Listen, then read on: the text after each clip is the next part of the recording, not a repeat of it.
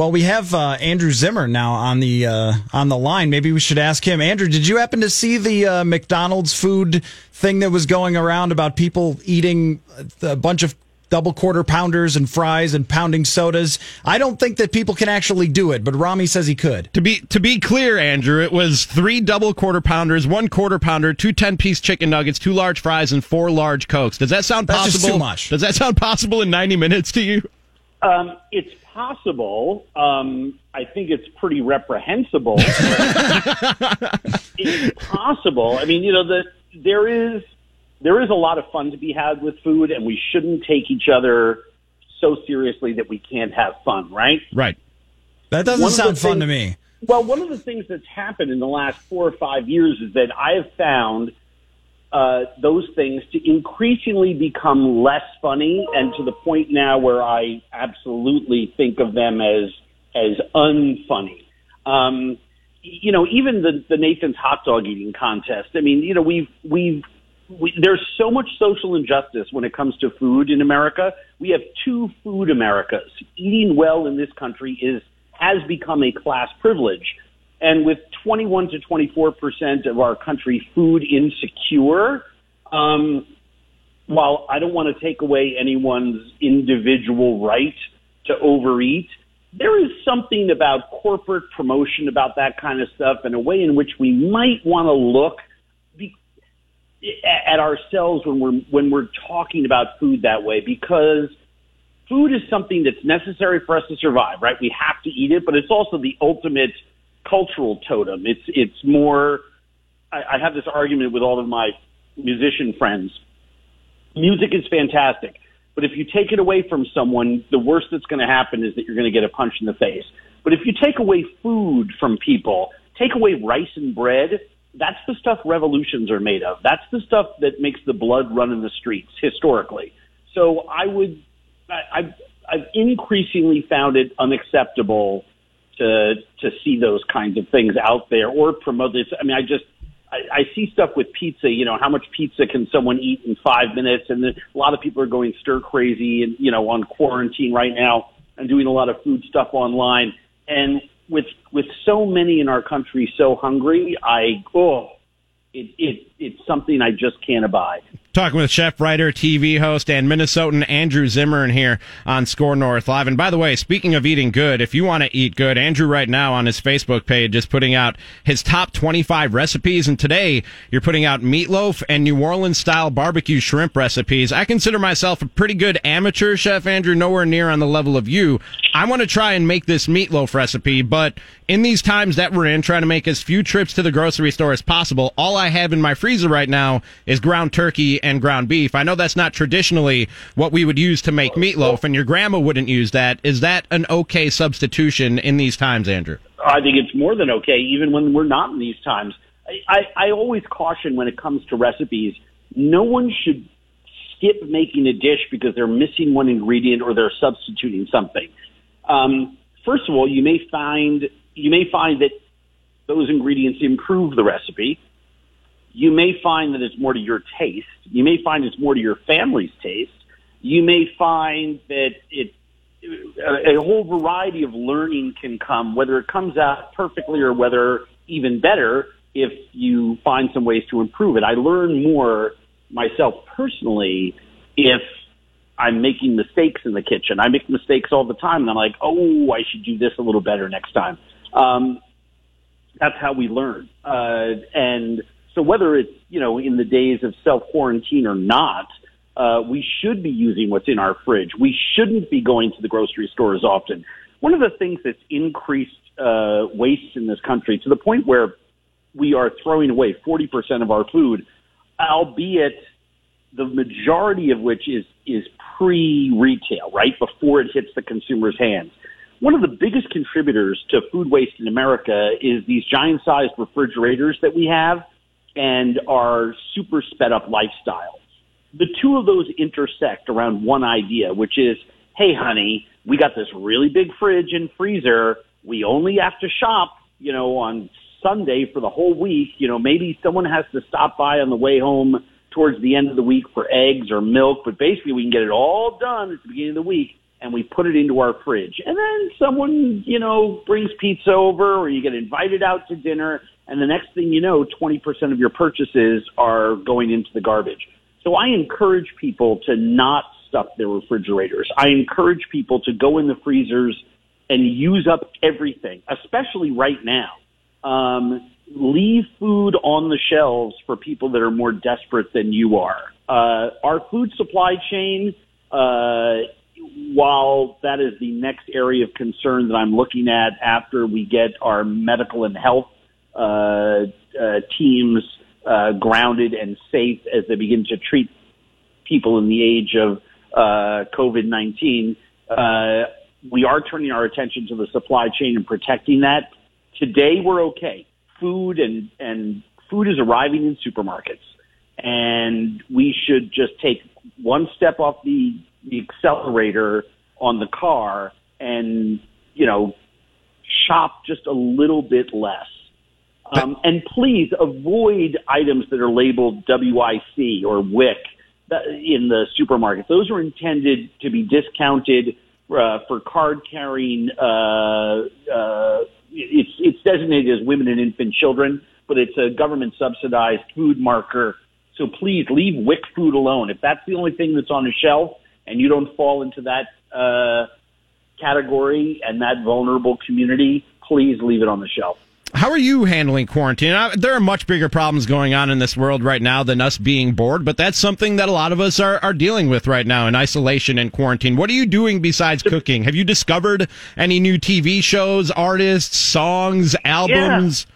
No, I think you're. I think you're. You're very much culturally and socially appropriate. I think. I think being bored is is is a very very important issue that needs to be talked about more often. Uh, we may be on quarantine for another uh, three or four weeks um, here in Minnesota. Um, if our, uh, I think our governor has done a great job. I think we should be inside and quarantined early and stay there. Um, it may flatten the curve in Minnesota and allow us to save human lives um, and be able to assist some of our brothers and sisters in other states. But, you know, we do have basic human needs. Uh, certainty is one of them, and these are very uncertain, ambiguous times.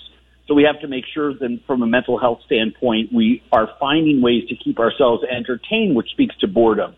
Uh, variety, significance, love and connection. Uh, growth, contribution, all of those basic human needs are diminished uh, when you feel uh, trapped or constricted. And if you're bored and become apathetic, it becomes even worse. So getting people to do things is something that is of vital, vital importance. There are so many great websites. You can literally uh, Google, you know, I'm I'm at home and bored, or C nineteen boredom, and incredible things come up. Get on YouTube. There are people doing incredible, incredible things. I saw someone uh, made a uh, was teaching people how to make a homemade recorder uh, out of a uh, um, uh, paper toweling tube, right? Um, so you could you could play a musical instrument. There's a lot of artsy, crafty stuff. Super, super inexpensive that you can order for delivery from Amazon uh, that I think would change the way adults are thinking about quarantine. Um, I have a friend who uh, said to me the other day, uh, we should all treat this like, like you know, a rainy day at camp when you were kids. I used to hate rainy day at camp uh, because they would make us sit in what was the food hall and do all kinds of activities. And because if they let kids run out in the rain, then the counselors have to go out there. It spreads the staff thin, uh, difficult, more accidents in the rain when kids are running around. But it reminded me of how much fun actual arts and crafts were. So, you know, I actually, I got a, uh, a thing on Amazon, the popsicle sticks and the Elmer's glue and the whole thing, and started building uh, a village. My, my son, who loves Minecraft, would be very proud of me. Uh, I've got a whole world going of popsicle sticks and glue. Um, and that was good for an afternoon, and we really do have to play this one day at a time. The other thing that I would encourage people is social connection.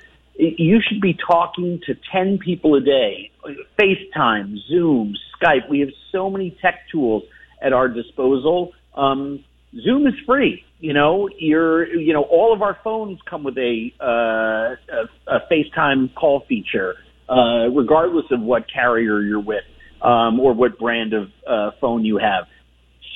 Human connection is so, so, so vital. Uh, Andrew, I, I wanted to circle back and just reiterate on your point. I used to work at a grocery store, and the wick point is is very important. So just what you said before about avoiding those foods that are labeled W I C is uh, is kind of an, an important deal. So just wanted to reiterate that. I wanted well, to know. What, let go, me let me ahead. Just add one thing to that. Um, anyone who has the ability, financial ability, uh, time uh, ability, and equipment in their house to cook fresh produce should be only buying fresh produce and processing it. Only. Um, I bought pounds and pounds of spinach, flashed it in a pan, squeezed it a little dry, and froze it myself in Ziploc bags. And the reason that I did that was I don't need to buy frozen spinach and put it in my freezer because there are people on SNAP and other government assistance programs that are able to buy that center of the supermarket uh, frozen vegetable, right? Yeah. Um, it is it, it, convenience foods, right? Everyone who can afford to not use them should not be using them. Let those foods be there for the people who for, for whom that is the only choice. There are families in Minnesota, a shockingly large percentage, that don't have a functioning oven. They're they're working on a hot plate and uh Uh, microwave oven. So please, please, please buy fresh produce. The fresh produce gets thrown out of our supermarkets when it starts to look dim. I am shocked at how many canned foods are off the shelves in our markets, and yet the produce department is overflowing. Buy the produce. Now is the time to be eating that produce. You have time at home to cook. Do it. And and just as an overall message, I mean, thinking about how things impact other people is kind of like, you should always be doing that, even sans yeah. virus. But yeah. I feel like if there's ever an opportunity to, to really focus on that, uh, I did want to, because everything in our world right now is just impacted by this. And I, I wanted to know how uh, the lack of sports is hitting you, Andrew. I mean, this would have been it's such a, a great such a great time for people to go to. I think you you have a stand at Target Field. Is that right? So well, like, we, or at least your name is on one. No, I do, and I'm a massive sports fan, and we have we have Andrew Zimmern canteens in, in several stadiums, and I have partnerships and, and business relationships with many of those companies and stadiums, uh, apart from that brand as well. Um, and, and plus, I, I just this is one of the best times of the year for sports. I mean, this was the time when, you know, I mean, March Madness, baseball season, spring training, uh, the, uh, you know, uh, hockey playoffs, uh, basketball playoffs would be starting. So though now the basketball season, I think playoffs are in July. It's just absurd. Um, slight knocks the N B A. Let's, let's play less games. Um, but the, it is, it is a phenomenal time of year to be a sports fan. And as a Minnesotan sports fan, I mean, these are the days. I mean, what is it, like sixty degrees out again today? Mm-hmm. I mean, yesterday and today, you know, it's like, and I see, pe- I'm glad people are outside and exercising and practicing social distancing. But these were the days where you, you know, call up your buddies in the neighborhood and just get the mitts and a ball and go out and play catch. I mean, it is, it's a very, very difficult time uh, for everyone.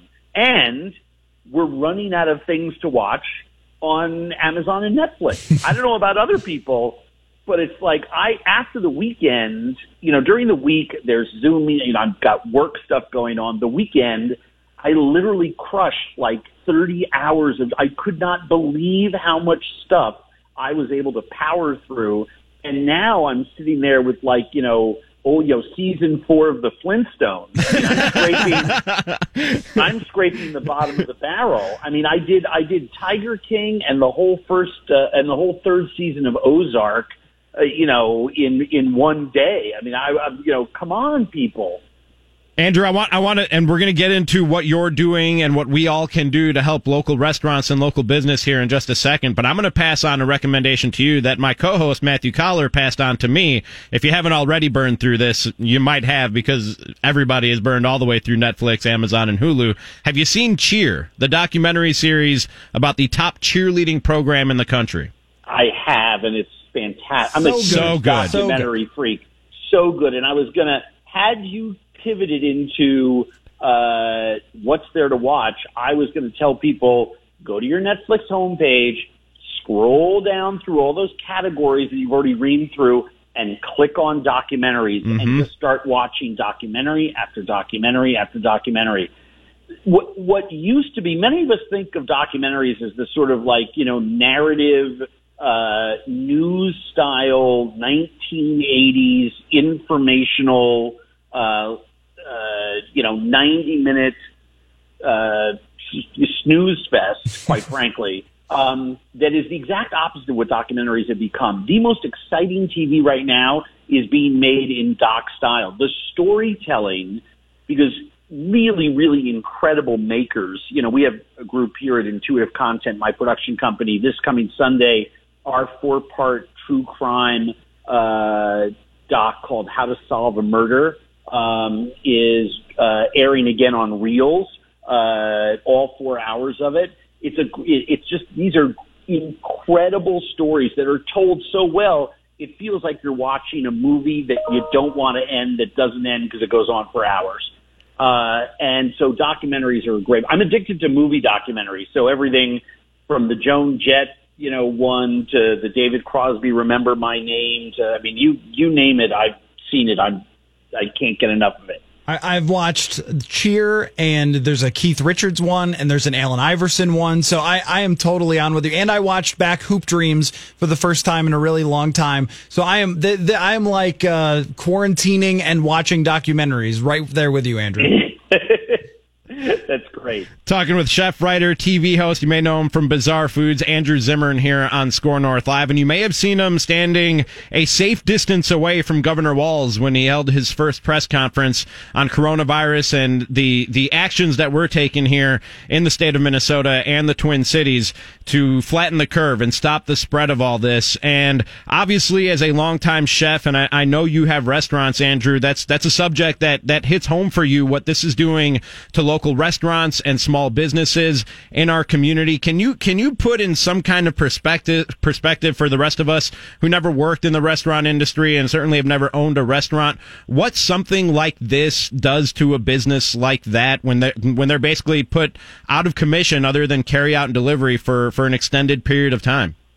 Well, carry out and delivery doesn't even begin to pay the bills. Um, what restaurateurs and food groups and makers in the food space are doing with carry out and delivery is uh, they are creating a uh, self-supplying charity system for their employees. In other words, if you can execute carry out and delivery in your space, you can employ three, four, five, six folks, right? Uh, and thereby put a paycheck into their family system and keep a smaller piece, but, you know, every human being counts, right? Um, it's just four or five more people employed who aren't on public assistance. It's four or five more families impacted by a paycheck coming in. It's vendors in the supply chain receiving uh, some of those uh, dollars. Um, so, and it's customers being able to benefit from um, uh, being able to to support a local business and also maybe fight some food boredom of their own. Um, so it's really, really, really important, but it's a drop in the bucket. It doesn't solve the problem. I'd like to go up a thousand feet above sea level. People have to for, have to remember the restaurant community, just restaurants, okay, underscore, just restaurants, are a trillion-dollar-plus industry with over fifteen million employees in them, that represents over four percent of the G D P of the United States of America. The only employer in America larger than the restaurant community is the Pentagon and Defense Department. That's the only one. Wow. There's nothing else that's bigger. Let me put it into bigger perspective for you. When you add in all the people in the supply chain and you add in hotel and leisure activity, so that's like the bowling alley that has a little food adjacent thing. They maybe have some pizza and some, you know, microwave burgers, and hotels have restaurants. You add those in, it's multi-trillions of dollars, and it's fifty million, five zero employees. Now, those industries all pay, on average, about twenty percent in taxes. And for every dollar that comes into them, let's just say restaurants, about one dollar ninety-nine goes back out the door, right, in terms of economic stimulus, right? So what you're seeing when restaurants go away is the one of one of the two single most important economic drivers in our country. Now, let's talk about those employees that are out of work, right? Restaurants are still the number one employer of single mothers in America, the number one employer of uh, first-time job seekers, the number one employer of returning citizens, people coming out of jails and institutions, for whom a job means a roof over their head, money in their pocket, and therefore aids in preventing recidivism, which keeps our neighborhoods and our families and everyone safer and gives those people a chance to rejoin society. So the small snapshot is that the, the restaurants community that everyone thinks of as either a bunch of big chains that are making money or a bunch of fancy pants people eating off white tablecloths is actually neither. That represents a very small piece of that puzzle. The average restaurant is an independent neighborhood restaurant that you love that has forty or fifty seats and is single operator owned. Um, The reason why it's so vital, and I would like everyone to go to w w w dot save restaurants dot com, w w w dot save restaurants dot com, and look at what the Independent Restaurant Coalition, a group that I was part of, many people, sixty or seventy of us who co-founded this group, to fight on Capitol Hill in Washington to make sure that restaurants are not left behind, is because not only is it too too massive a piece of our economy to let fail, but this is the majority of our friends and fellows and loved ones who work in them, and the most vital cultural totem that we have. Take away math and music, you're going to get punched in the nose. Take away bread and rice, that's the stuff revolutions are made of. Blood is running in the streets, historically, when that happens. So I worry, and I'm not trying to be alarmist, but I worry as we move downstream, if we're not taking care of our farmers in these bailouts, if we're not taking care of our food supply chain, if we're not protecting the documented and undocumented workers who are the ones who are in our meat factories, chicken factories, fishing boats, crab houses, fields and farms, processing all this food, a topic that we laid out very niftily for people in several episodes of my M S N B C series, What's Eating America. If we're not careful, if that supply chain hiccups, you are going to find vulnerable populations.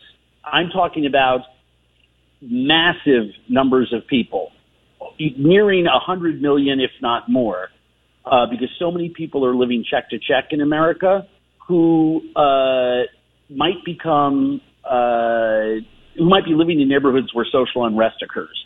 Um, it is a very, very, very disturbing thing for me, and something that a lot of us are working very hard Uh, with city, state, and uh, the federal government to make sure that our our elected officials and our uh, career service people in government are well aware of why restaurants and the food supply chain is of vital importance.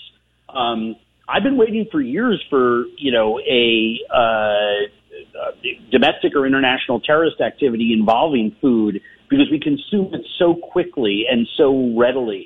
Um, it comes to us all the time uh, with such speed through this system that by the time you catch something, um, it's oftentimes too late.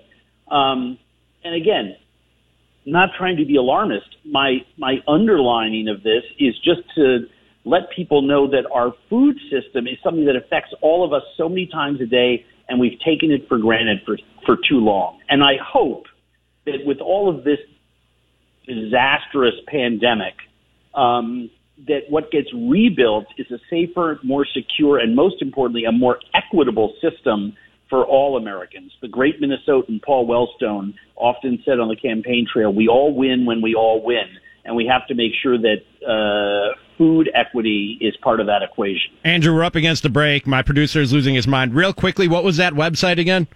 w w w dot save restaurants dot com. That's Andrew Zimmern, T V host, writer, chef. Go and check out his top twenty-five recipes going on right now at his Facebook page. Andrew, I, I watch a lot of cooking shows and food T V, and I have a few favorite celebrity chefs. And uh, it's you, Guy Fieri, and Jose Andres. And not because of what you do on T V, but because whenever disaster strikes, you guys are there on the ground, providing people with things that they need, providing them with food, shelter, water, helping out small businesses. businesses and local restaurants, and that's a lot more than than any T V show that you could ever do. And on a lighter note, uh Bizarre Foods was one of the few shows that my dad and I would actually sit down and watch together, so that also holds a special place for me. Appreciate the time. You're welcome here anytime, just to spit hot sports takes or to uh, support local restaurants and businesses. Thanks a lot, Andrew. Let's get it all up and running. Thank you, guys. Take it easy.